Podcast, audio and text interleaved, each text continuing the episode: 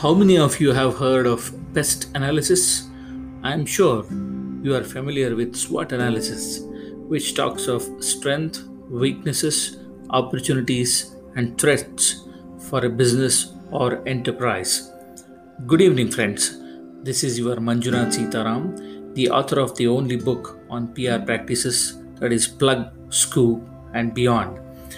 Pest analysis or PESTLE analysis, as it is called, stands for political, that is P for political, E for economic, S for social, T for technological, L for legal, and E for environmental analysis. What are the attributes of this analysis? They basically give you the pulse of various stakeholders for the sustainability of your business. So, how to get this analysis done?